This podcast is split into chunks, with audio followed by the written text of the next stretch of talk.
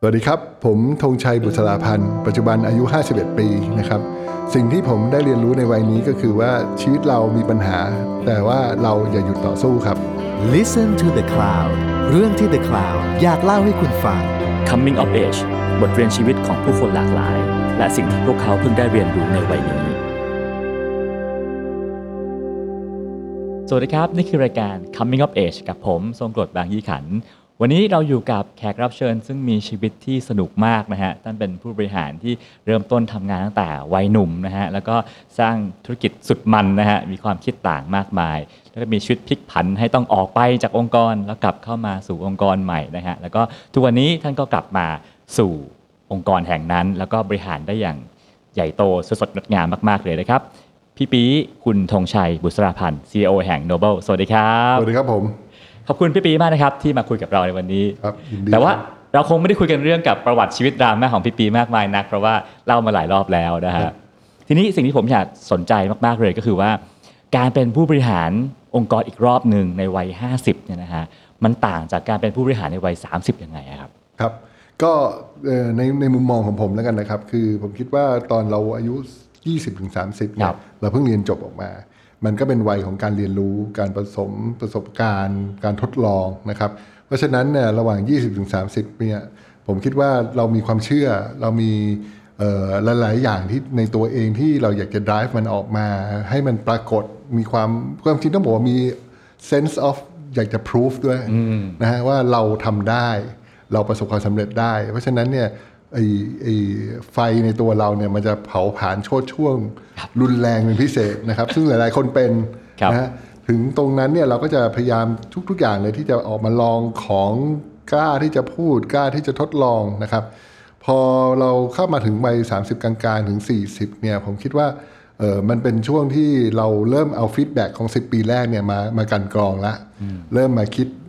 หา solution ใหม่ๆนะฮะที่มัน practical มากขึ้น อะไรที่มัน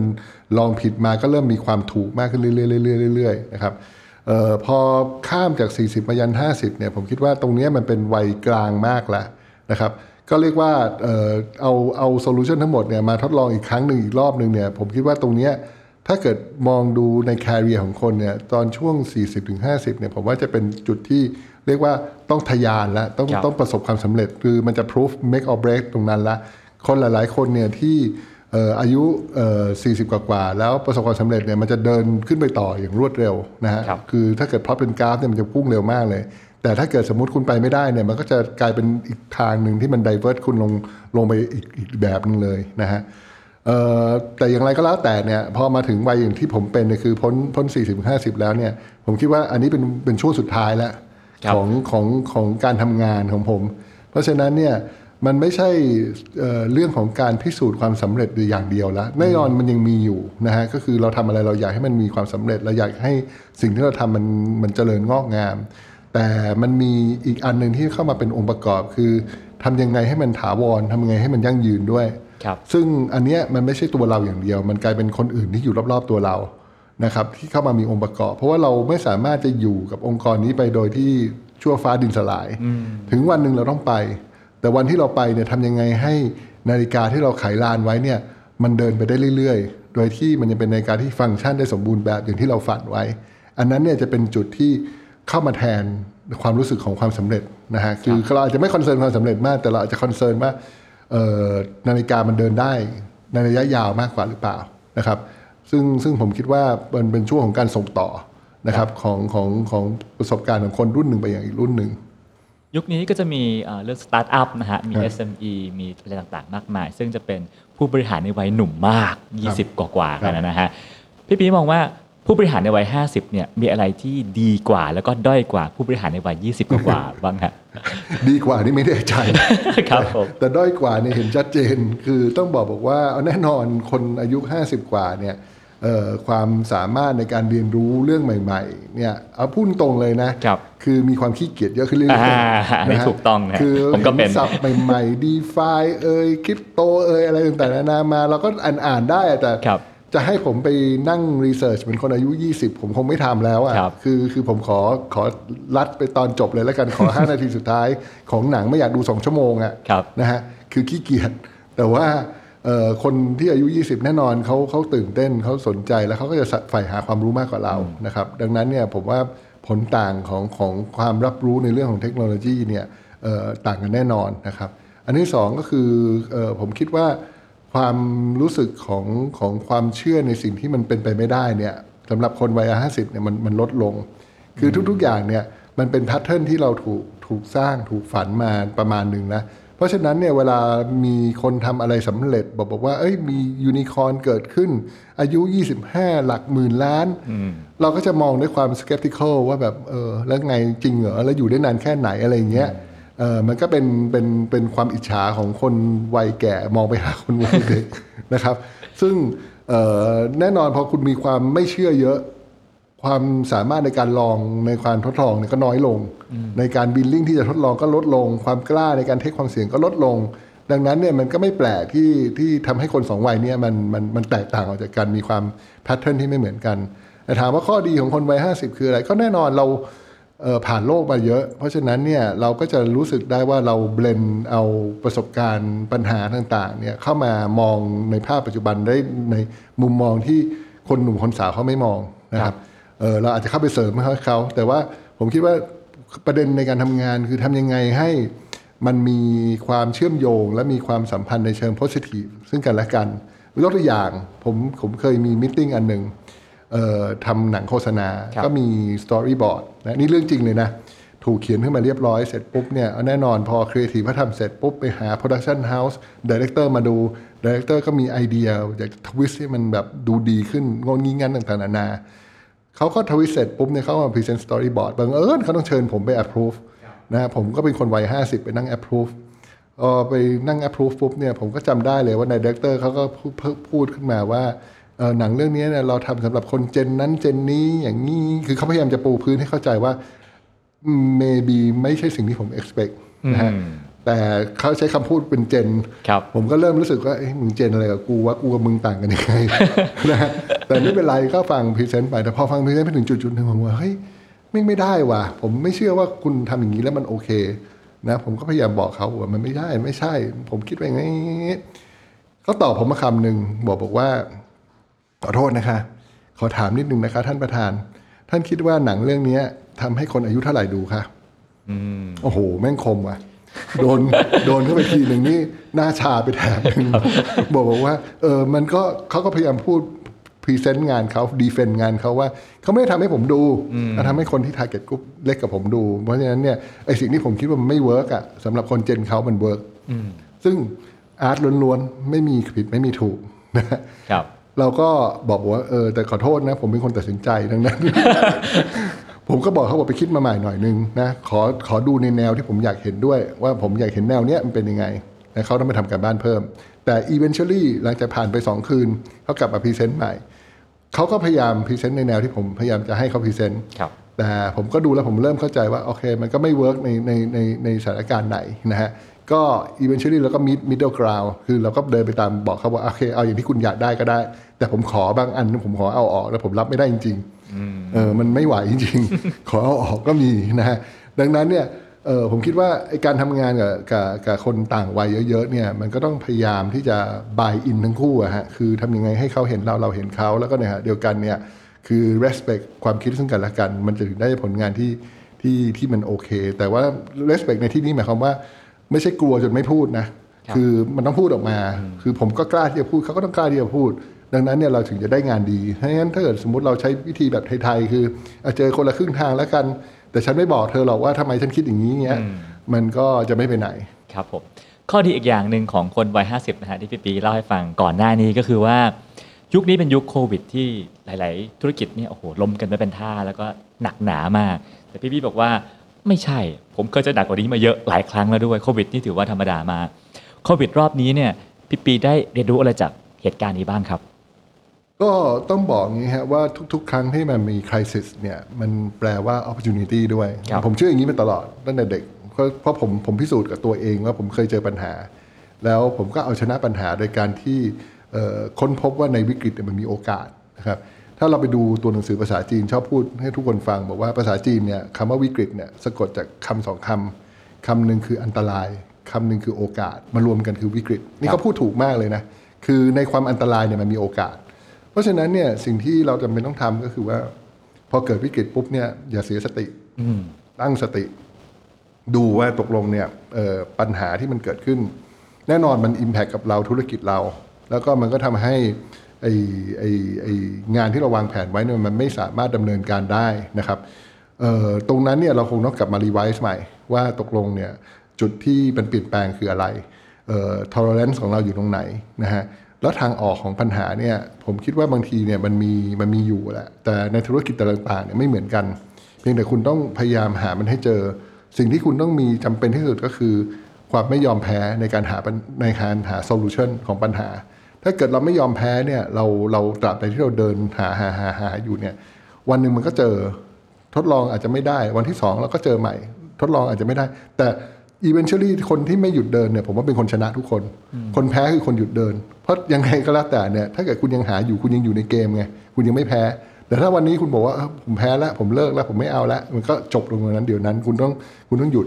นะฮะเพราะฉะนั้นเนี่ยเอ่อ skill ที่ผมคิดว่าจำเป็นมากก็คือเรื่องของความอดทน แล้วก็ในเรื่องของความที่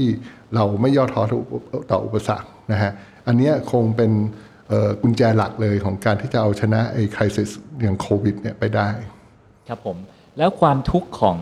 developer นะฮะในยามโควิดที่ผ่านมามีอะไรบ้างครับอ๋อแน่นอนมันก็เป็นอะไรที่เอ่อพลิกหัวพลิกหางเราใช่ไหมคครัรับบเคยขายของได้ก็ขายไม่ได้ คนก็กลัวว่าเดี๋ยวเฮ้ยซื้อวันนี้ไปราคามันจะตกไหมอ่าเออเราจะรีบซื้อไปทำไมเออเดี๋ยว เราจะตกงานหรือเปล่า ธุรกิจเราจะดีเหมือนเดิมหรือเปล่าเพราะการซื้อบ้านเนี่ยมันเป็น long term commitment ครับมันเป็น big investment ใช่ไหมฮะคนจะซื้อเนี่ยส่วนใหญ่เนี่ยก็ต้องซื้อในสถานการณ์ที่ตัวเองสบายเออมีความมั่นใจ มีความมั่นใจทั้งในในเรื่องของตัวเอง ฐานะของตัวเอง แล้วก็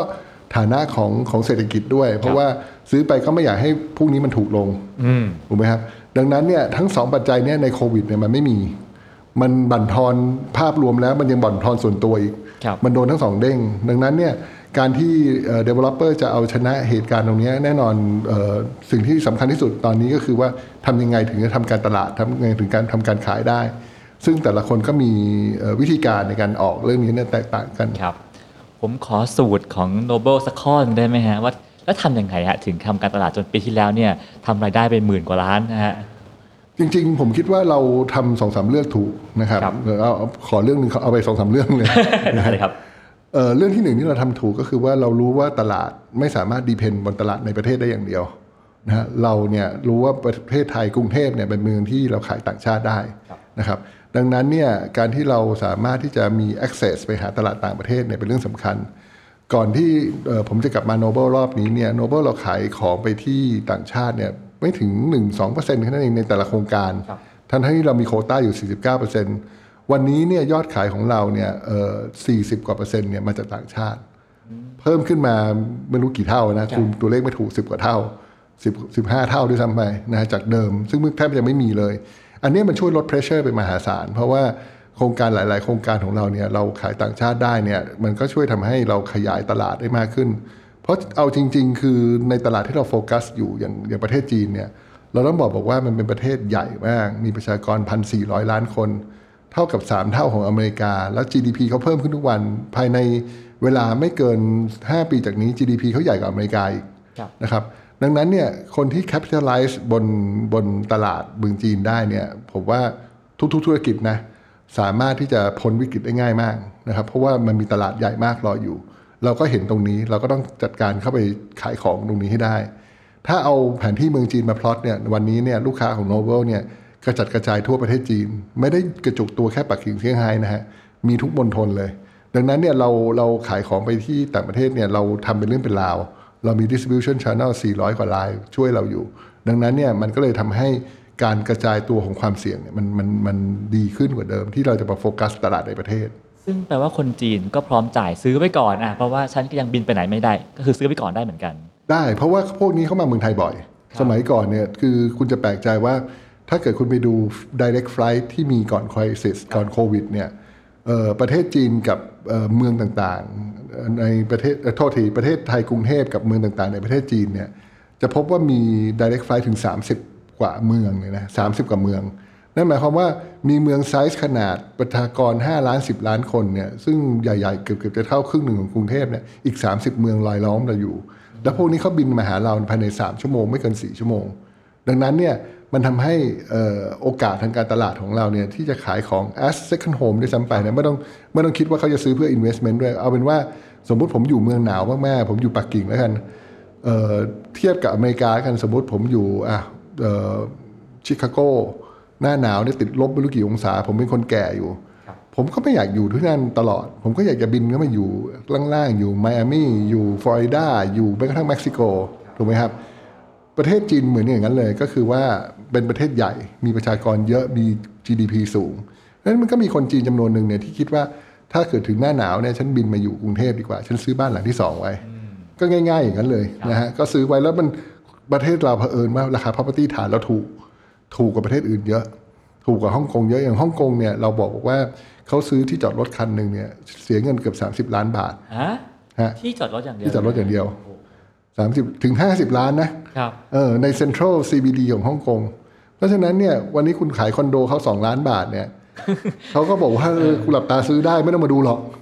อืมนะฮะนั่นคือนั่นคือสิ่งที่มันแตกต่างกันของของของของตลาด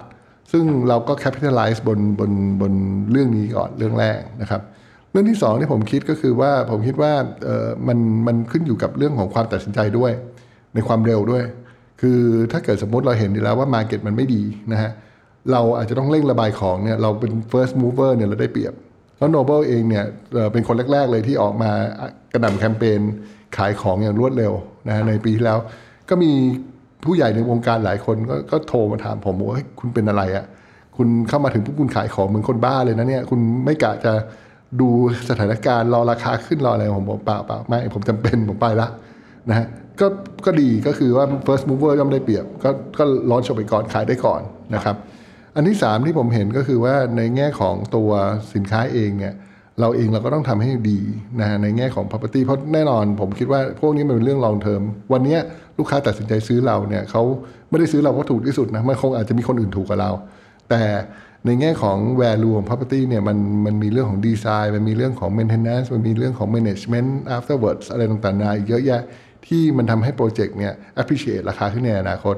ดังนั้นตรงนั้นก็เป็นจุดหนึ่งที่เราต้องให้ความใส่ใจนะฮะทำยังไงให้ลูกค้าเรารู้สึกว่าการลงทุนของเขาวันเนี้ยเขาอยู่หรือว่าเขาให้เช่าหรือยังไงก็แล้วแต่อีกสิปีผ่านไปเนี่ยเขาเห็นตัวเลขที่มันมันมันมีรีวอร์ดรออยู่ ก็แปลว่าปีที่ผ่านมาเนี่ยก็ไม่หนักหน่วงนักสำหรับ Noble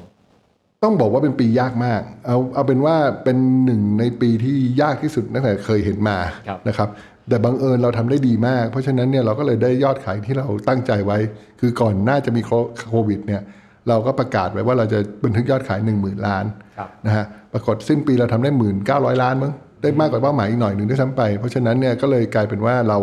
เอ่อ achieve beyond target ที่เราตั้ง ทั้งๆที่มีโควิด ครับผม นั่นก็เป็นเป็นเรื่องงานนะฮะที่ก็ได้เรียนรู้อะไรเยอะเหมือนกันในปีที่ผ่านมาครับผม ทีนี้แล้วถ้าเป็นเรื่องอื่นๆนะฮะเรื่องชีวิตอื่นๆ ในปีที่ผ่านมาเนี่ยชีวิตพี่ปีเป็นไงบ้างครับ ก็ต้องบอกผมว่าเป็นชีวิตที่เอ่อแน่นอนมีตอนดาวมากๆ ตอนธุรกิจมีปัญหาตอนเกิดโควิดใหม่ๆเนี่ยก็ก็มึนเหมือนกันนะครับอคือก็ต้องไปกลับไปตั้งหลักเหมือนกันรีเซ็ตเหมือนกันว่าแบบเฮ้ยเกิดปัญหาเราแก้ยังไงนะครับ แต่โชคดีที่ชีวิตผมด้วยวัย 50 ปีเนี่ยมันผ่านปัญหาหนักๆมาสองสามหนแล้วครับเพราะฉะนั้นเนี่ยมันก็เลยรู้สึกว่าเอ้ยปัญหามันมาแต่เราแก้ได้ เราเรามีความใจเย็นพอ เออเราไม่กลัว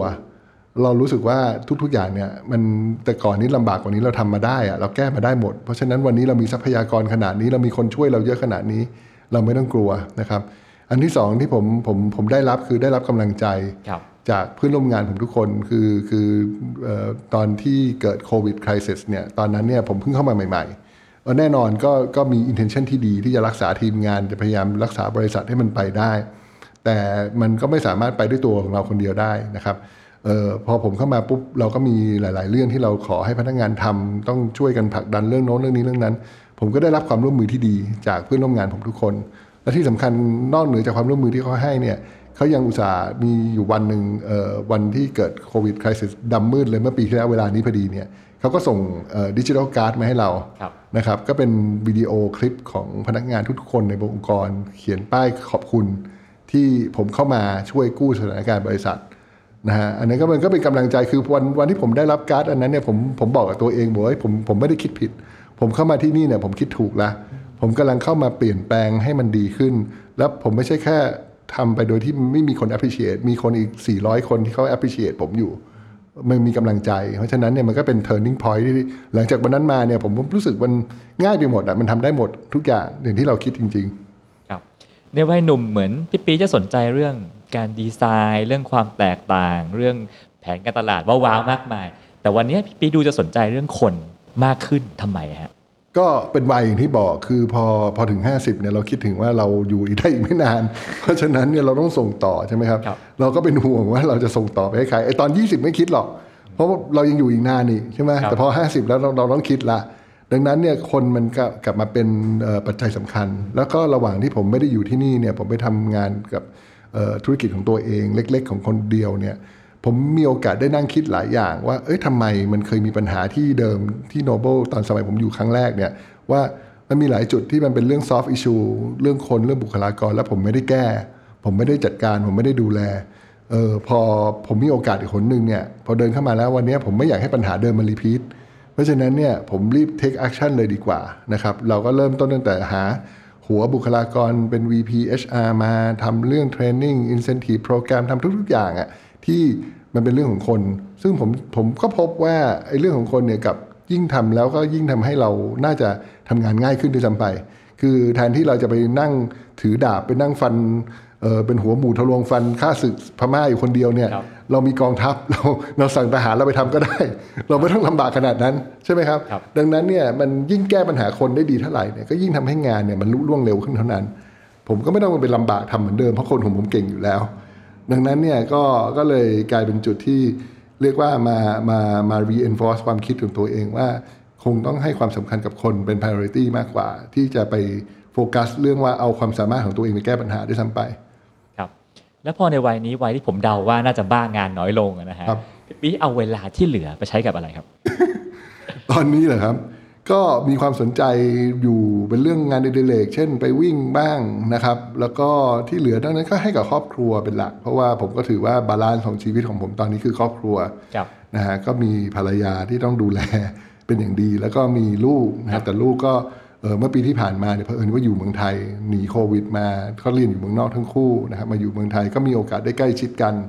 ได้เจอหน้ากันได้สั่งสอนได้ดูแลเป็นพิเศษ แต่ตอนนี้ทุกคนกลับไปหมดละก็ก็เป็นข้อดีในโควิด ที่ไม่ได้กะว่าจะเจอเพราะเพราะพอดีลูกผมไปเรียนเมืองนอกตั้งแต่เด็กเอ่ออายุแค่ 9 ขวบคนหนึ่งอีกคนหนึ่ง13 14 อะไรอย่างเงี้ยเอ่อไม่ได้คิดว่าเขาจะกลับมาอยู่กับเราปีหนึ่งก็ก็เป็นเป็นเรื่องที่ดีที่ได้อยู่ด้วยกัน แล้วพี่ปีเลี้ยงลูกยังไงฮะอ๋อก็เป็นเป็นความตั้งใจนะฮะว่าเราเราเป็นห่วงเขา ว่าชีวิตในอนาคตเขาเนี่ย ผมอยากจะให้เขายืนอยู่ด้วยขาของตัวเอง ผมไม่อยากให้เขารู้สึกว่าเขามีความพิเศษหรือมีฐานะหรือมีอะไรบางอย่างที่เขาไม่ต้องไม่ต้อง perform เพราะนั้นผมก็จะบอกเขาตั้งแต่เด็กจนโตบอกว่าหน้าที่ของเขาเนี่ยคือต้องบรรลุนะในสิ่งที่เป็น basic ที่สุดเนี่ยคืออย่างการเรียนเนี่ยก็ก็เป็นสิ่งที่ผมให้ความสำคัญเออผมบอกกับเขาบอกว่าการเรียนจริง ๆ มันไม่ได้หมายความว่าเรียนเก่งและชีวิตจะรุ่งโรจน์จะประสบความสำเร็จจะมีความสุขนะ แต่มันหมายความอย่างหนึ่งว่า you มีความรับผิดชอบ อย่างน้อยที่สุดเนี่ยไปสมัครงานกับใครเนี่ยคนเขาดูว่ายูเรียนจบอะไรมาเนี่ยเขามองเห็นว่าเป็นคนมีความรับผิดชอบ มีความมีคนมีความทุ่มเท อย่างน้อยตรงนั้นเนี่ยมันเปิดประตูให้เราละนะฮะเปิดประตูมากหรือน้อยไม่มีใครรู้ แล้วพอเดินเข้าไปในประตูแล้วเนี่ยก็ต้องไปพิสูจน์ความสามารถอีกเซตหนึ่งว่าทำได้หรือเปล่าทำได้ดีขนาดไหนนะฮะอันนั้นมีอีกอื่น ๆ อีกปัจจัยหลายอย่างที่ตามมา แต่ถ้าประตูบานแรกยังไม่เปิดอะมันก็ไม่ไม่ไม่ถูกต้องเพราะฉะนั้นหน้าที่ของเขาในฐานะที่ยังเป็นนักเรียนอยู่เนี่ยก็คือก็ต้องเรียนหนังสือให้ให้ได้ดีที่สุดในความสามารถของตัวเองนะครับ ซึ่งก็โชคดีที่ทั้งสองคนเขาก็ทำอย่างที่ที่ผมหวังนะฮะก็ก็ต้องบอกบอกว่าโชคดีมากที่ ทุกๆอย่างมัน in line กัน แล้วก็ลูกก็ perform อย่างที่เรา expect เราก็ดีใจกับเขา เพราะว่าเราเป็นห่วงเขาว่าในอนาคตถ้าเกิดสมมุติเออเราไม่อยู่แล้วอะไรอย่างเงี้ยแล้วแต่เนี่ยคือเขาจะอยู่เนี่ยโดยที่เขาไม่มีความสามารถเนี่ยเราก็กลัวแทนชีวิตเขาจะลำบากนะอย่างน้อยคือเงินทองไม่ทิ้งให้ไม่เป็นไร แต่เราทิ้งความสามารถให้เขาอะเขาอยู่เองได้เขาดูแลตัวเองได้ อันนี้เป็นเป็นจุดที่ผมคิดว่าวันที่ผมสมมุติผมจะไปแล้วเนี่ยผมนอนตายแล้วตาหลับ มันไม่ใช่ว่าแบบผมยังเป็นห่วงอยู่แบบโอ้ยแล้วนี่คนที่เรารักที่สุดสองคนมันจะอยู่ยังไงมันไม่มีเราเพราะเราไปกางแขนปกป้องเขาไว้ตลอดไงครับนั้นชีวิตผมผมก็พยายามจะบอกกับเขาว่าให้เขาลองให้เขาได้ใช้ชีวิตให้เขาแก้ปัญหาด้วยตัวเองนะฮะโดยที่เราดูยืนดูอยู่ห่างๆกอดอกดู ถ้าจะล้มเดี๋ยวไปช่วย แต่ถ้าไม่ล้มแล้วก็อยู่ไป อารมณ์นั้นไม่รู้ว่าน้องๆคิดหรือเปล่านะครับว่าโอ้โหพ่อเราเป็นเจ้าของบริษัทใหญ่โต เราคงสบายแล้วนะมันมันไม่ใช่บริษัทของเรา คือต้องบอกบอกว่าบริษัทบริษัทมหาชนครับถึงวันหนึ่งเนี่ยมันก็ถูกส่งมอบไปยังคนอื่นอยู่ดี ถ้าเกิดถ้าเกิดเขาไม่ได้อยากทำนะครับแต่สมมุติวันหนึ่งเขาบอกว่าเขาอยากทำผมก็จะบอกเขาบอกว่า คุณก็ต้องไปพิสูจน์พิสูจน์ตัวเองที่อื่นก่อน ไม่ใช่ว่าพิสูจน์ตัวเองว่าเป็นลูกนายธงชัยคงไม่ได้นะฮะเพราะว่าคุณจะบายคนอื่นมามามายอมรับคุณไม่ได้วิธีนั้นนั้นคุณก็ต้องไปโตที่ไหนสักแห่ง หรือไปประสบความสำเร็จอะไรสักอย่างหนึ่งมา มีมีมี successful story ของตัวเอง แล้วถ้าเกิดอยากจะทำที่นี่ก็ค่อยมาขอทำ ถึงวันนั้นพ่อก็คงไม่ได้อยู่แล้วใช่ไหมฮะเพราะผมผมอายุมากกว่าเขาเยอะ ดังนั้นเนี่ยก็ต้องเป็นคนอื่นตัดสินใจว่าจะจะให้เขาทำอะไร ดังนั้นเนี่ยไอไอไอเลกาซีของของเราเนี่ยเราไม่ใช่ว่าบอกบอกว่าอันนี้คือของเราแล้วก็บอกบอกว่าเนี่ยต่อไปเราจะส่งให้ลูกเราอย่างเงี้ย impossible แล้วผมก็เชื่อว่าลูกผมอาจจะไม่เอาด้วย คืออาจจะชอบอย่างอื่นมากกว่าผมมากกว่าที่ผมจะดิกเทตให้เขานะฮะยกเว้นฟลุกจริง ๆ ที่เกิดอยู่ดีๆเขาเกิดชอบอย่างนี้ขึ้นมา อันนั้นช่วยไม่ได้ฮะ ทีนี้อย่างเรื่องเรื่องเรื่องการวิ่งพี่พี่เองก็จริงจังเรื่องการวิ่งพอสมควรนะฮะครับ ได้อะไรจากการวิ่งบ้างครับ ก็เป็นทรมานบันเทิงอย่างหนึ่ง ครับ จริงๆ ต้องถามต้องบอกอย่างนี้ครับว่าได้อะไรเนี่ยผมผมให้แวลูมากที่สุดนะผมได้สังคมใหม่ ผมได้เพื่อนนะฮะผมได้เพื่อนที่เพื่อนเก่าของผมที่แต่เดิมทีอาจจะไม่ได้มีโอกาสเจอกันมาก ไม่ได้สนิทกันมาก ก็กลับมาเจอกันสนิทกันไปเที่ยวต่างประเทศด้วยกันไปวิ่งด้วยกันนะครับ นั่นคือเพื่อนเก่า ส่วนเพื่อนใหม่เนี่ยก็อยู่ดีๆ ก็มีเพื่อนสนิทขึ้นมาอีกกลุ่มหนึ่งเกือบสิบคน ซึ่งเป็นคนที่มาจากคนละสารพัดทิศอะไรอย่างนี้ดีกว่าคนละอาชีพ แต่ว่ามีความสนใจเรื่องวิ่งเหมือนกัน แล้วก็เรียนรู้นิสัยการคบกันจนกระทั่งกลายเป็นเพื่อนกันคุยกันทุกวันอะไรอย่างเงี้ยก็ก็ดีที่มีเพื่อนเพิ่มนะครับนั่นคือข้อดีที่ผมได้จากการวิ่ง แต่ว่าสุขภาพหรือว่าอื่นๆนะมันก็ได้ตามมานะฮะ ที่ที่ที่เราเอ่อต้องเป็นบอกว่าทรมานบันเทิงเพราะว่ามันก็มีความเสียตรงที่ว่าร่างกายถ้าเกิดวิ่งเยอะๆมันก็จะจะโทรมหน่อยครับอันนั้นก็ต้องไปซ่อมแซมเอาพี่พี่บอกว่าตัวเองเนี่ยไม่ไปเรียนตามคอร์สต่างๆ ที่เรียนเพื่อสร้าง connection นะฮะไม่ไปอ่าแต่ว่าทุกวันนี้สร้าง connection จากการวิ่งครับเพื่อนที่ได้เป็น connection มาจากการวิ่งเนี่ยมันต่างจาก connection จากการทำงานยังไงฮะมันต่างกันตรงที่ว่าเพื่อน connection จากการวิ่งเนี่ยเขาไม่ได้หวังว่าเขาจะทำงานกับเรา เพราะฉะนั้นเนี่ยเขาจะคุยเรื่องอื่นกับเรา ซึ่งมันเป็นเรื่อง entertainment ไม่ไม่ไม่หนักหัวดีครับนะครับ ก็คบกันด้วยความจิตใจบริสุทธิ์นะฮะหวังดีต่อกัน โดยที่ไม่มีผลประโยชน์ อันนั้นเนี่ยเป็นสิ่งที่ผมคิดว่าเอ่อนานๆทีเราเจอทีนะครับในในในโลกของคนที่โตแล้วทำงานแล้ว แน่นอนคุณรู้จักคน ผมก็ไม่ได้ว่าไม่ดีนะ แต่แต่เอ่อทุกๆคนมันก็ต้องมีเรื่องต้องต้องทำงานอะเพราะฉะนั้นมันต้องมีการแลกกันของผลประโยชน์ มันก็ต้องมีเรื่องของมิตรภาพแล้วก็เอ่อ การทำงานมาเกี่ยวข้อง แต่ว่าของผมผมเนี่ยถ้าเกิดผมพูดถึงเพื่อนวงการวิ่งของผมก็จะเป็นเพื่อนที่ผมไม่ไม่ไม่ต้องทำธุรกิจด้วยทำอะไรก็ได้เลยนะฮะคุยอะไรก็ได้สนุกสนุกไปเรื่อยๆอย่างเงี้ยครับมีคนแนะนำไว้นะฮะว่าอย่าทำธุรกิจกับเพื่อนคำพูดนี้พี่ปีเชื่อไหมครับ จริงๆต้องบอกบอกว่าผมทำธุรกิจกับเพื่อนมาตั้งแต่ไหนแต่ไร เพราะว่าเพื่อนก็มาทำงานกับผมตั้งแต่วันที่ผมเรียนจบครับทำโนเบิลด้วยกันนะครับ มีหลาย ๆ ครั้งที่ผิดใจกันบ้าง ไม่พอใจกันบ้าง งอนกันบ้างโกรธกันบ้าง ไม่เห็นด้วยกันบ้าง มันก็มีทุกวันนะฮะครับแต่ข้อดีที่ถ้าเกิดเราเราเออเขาเรียกว่าอะไรฮะเราเราคบกับเพื่อนเราจนถึงจุดจุดๆหนึ่งเนี่ยมันเหมือนกับว่าเออไอ้ปัญหาพวกนั้นเนี่ยมันมันถอดทิ้งได้ คือถึงจุดจุดๆหนึ่งมันไม่มีอะไรมาลบมิตรภาพได้ เราก็จะมีวิธีการในการออกของเรากับเขาที่มันทำให้จริง ๆ ต้องบอกว่าคนธรรมดาอาจจะทำไม่ได้ คนธรรมดาอาจจะเบรกไปแล้วเรียบร้อย แต่พอเป็นเพื่อนเนี่ยมันไม่เบรกมันก็อยู่ของมันอยู่ เป็นเพื่อนอยู่นะฮะผมว่าไม่ใช่ทำไม่ได้แต่ต้องทำให้เป็น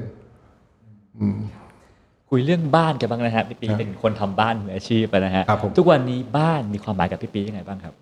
ก็เป็นที่ที่ peaceful ที่สุดในชีวิตใช่ไหมครับคือเราอยู่ในโลกของความวุ่นวายเนี่ยเราอยากกลับมาเอนหลังอยู่ที่บ้านเรา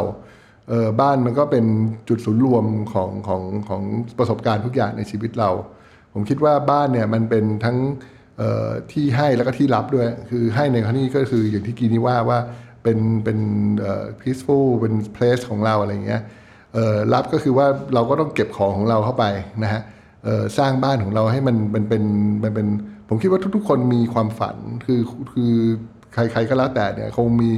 บ้านในอุดมคติของตัวเองว่าหน้าตามันเป็นยังไงครับมันมีลักษณะอย่างไรข้างในเป็นยังไงข้างนอกเป็นยังไงฟังก์ชันเป็นยังไง อันเนี้ยมันเป็นสิ่งที่ถ้ามีโอกาสนะครับถึงจุดจุดๆหนึ่งได้ปลูกบ้านได้ทำบ้านอย่างที่ตัวเองฝันเนี่ยผมว่ามันมีความสุข มันเป็นอะไรที่เป็นประสบการณ์ที่ดี แล้วก็มัน reflect ความเป็นตัวเราด้วย คืออย่างบ้านผมเนี่ยก็จะเป็นความผสมกันของของตัวเอง เวลาคนเดินเข้ามาในบ้านผม ถ้าเกิดเขาสังเกตเนี่ย เขาจะเห็นว่าเฮ้ยทำไมมันมีเฟอร์นิเจอร์ที่มันไม่ควรจะมาอยู่ด้วยกันมาอยู่ด้วยกันเต็มไปหมดเลยครับนะฮะมีตั้งแต่จีนมีตั้งแต่ฝรั่งมีตั้งแต่มิดเซน t ุรีโมเดิร์นนะฮะมีแบบเอ่อเก้าอี้ไม้จีนเก่าๆอะไรอย่างเงี้ยเออนั่นคือตัวเราคือเราเราอยากให้มันมันสะท้อนเรา มันเป็นคอนเทม p o r a r y ที่เราเราอยู่กับมัน แล้วความคิดที่มีต่อบ้านณวันนี้นะฮะมันต่างจากบ้านสมัยหนุ่มๆ บ้านที่เป็นเรือนหออย่างนั้นยังยังไงฮะ เออผมว่ามันมีความเปลี่ยนแปลงของรสนิยมนะครัฮะบสมัยหนึ่งมันก็จะดูฝรั่งจ๋ามากเลยครับจะดูใหม่มากนะครับ แต่สมัยเนี้ยมันก็จะเริ่มมีการเอาของเก่าๆมาผสมกับของใหม่ทำให้เกิดเอ่อ reflection ของความเป็นตัวของเรา มี accent ของเรามากขึ้น เหมือนกับเราตอนใหม่ๆ เราเราอาจจะชอบอย่างที่เราเห็น โดยที่เราไม่ได้คิด ชอบอย่างที่เราเห็นโดยที่เราไม่ทันคิดไม่ได้คิด ครับไม่ได้คิดว่ามันเป็นตัวเราหรือเปล่าอ่ามันเหมือนกับว่าคุณเห็น เฮ้ยคนนี้ใส่สูทตัวนี้ใส่ผูกได้ไทยอย่างนี้แต่งตัวอย่างนี้มันมันเท่ไว้ยมันคือเรา เราก็ซื้อมาใส่เลยครับ ตอนเด็กๆเราจะเป็นอย่างนั้น เพราะเราไม่ค่อยได้คิดเพราะเราเห็นว่ามันมันสวยแล้วเอาเลยนะฮะแต่พอมันแก่ถึงจุดจุดๆหนึ่งเนี่ยมันเริ่มคิดว่า ถ้าเป็นตัวเราวันนี้แต่งตัวออกจากบ้านเนี่ย อะไรคือเราเออมันมันเราไม่เหมือนคนอื่น เราควรจะเป็นยังไง อันนั้นเนี่ยมันจะเป็นอีกสเตจหนึ่งของของความตกผลึก ผมว่ามันมันมี accent ตรงนั้นอยู่ ก็คือเน้นความเป็นตัวเราเป็นอันดับที่หนึ่ง ใช่ แล้วความเป็นตัวพี่ปี๊ดเนี่ยมันเป็นยังไงสะท้อนตรงไหนในบ้านบ้างฮะ ผมว่าผมเป็นคนกบฏหน่อยๆนะครับ ถ้าอย่างวันนี้คุณดูรองเท้าผมคุณก็จะเห็นว่าสีมันแปลกสีเหลืองสดเลยนะฮะ ๆ ใช่เออใส่กางเกงยีนอะไรอย่างเงี้ยแล้วก็ผมก็แต่งตัวแบบว่าไม่ใช่เป็นนักธุรกิจประเภทแบบใส่สูทผูกไทยอะครับ เออผมจะแบบสบายๆของผม ดังนั้นเนี่ยเอ่อตัวตัวผมเองเนี่ยก็จะเป็นคนที่มีความผสมกันของของความที่เอ่อทั้ง เป็นเพราะยังไงเดียเรเบเลียนหน่อยๆ แล้วก็ในขณะเดียวกันเนี่ยเป็นเป็นคนที่มีอายุแล้ว เพราะฉะนั้นก็จะพยายามที่จะ harmonize มันลงนิดนึงแอบแอบซ่อนๆไว้อยู่ในบางอย่างครับแล้วในบ้านนะฮะในบ้านพี่ปี๊ดเป็นยังไงบ้างในบ้านผมผมว่ามันก็เป็นเป็นองค์ประกอบของของของที่ที่ที่ผมบอกนะครับครับคือมีของหลาย ๆ อย่างที่มาผสมกันมีของที่ผมชอบ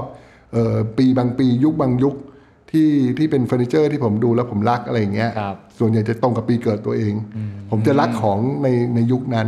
ผมก็จะมีเอ่อเก้าอี้ มีรถ มีอะไรอย่างเงี้ยที่ตรงกับยุคนั้นพอดี แล้วก็แต่ว่ามันไม่สามารถยกทั้งหมดมาอยู่เป็นตัวผมได้ครับแล้วนั่นก็จะมีอย่างอื่นที่เป็นของผมและเป็นของภรรยาผมด้วยเอามาใส่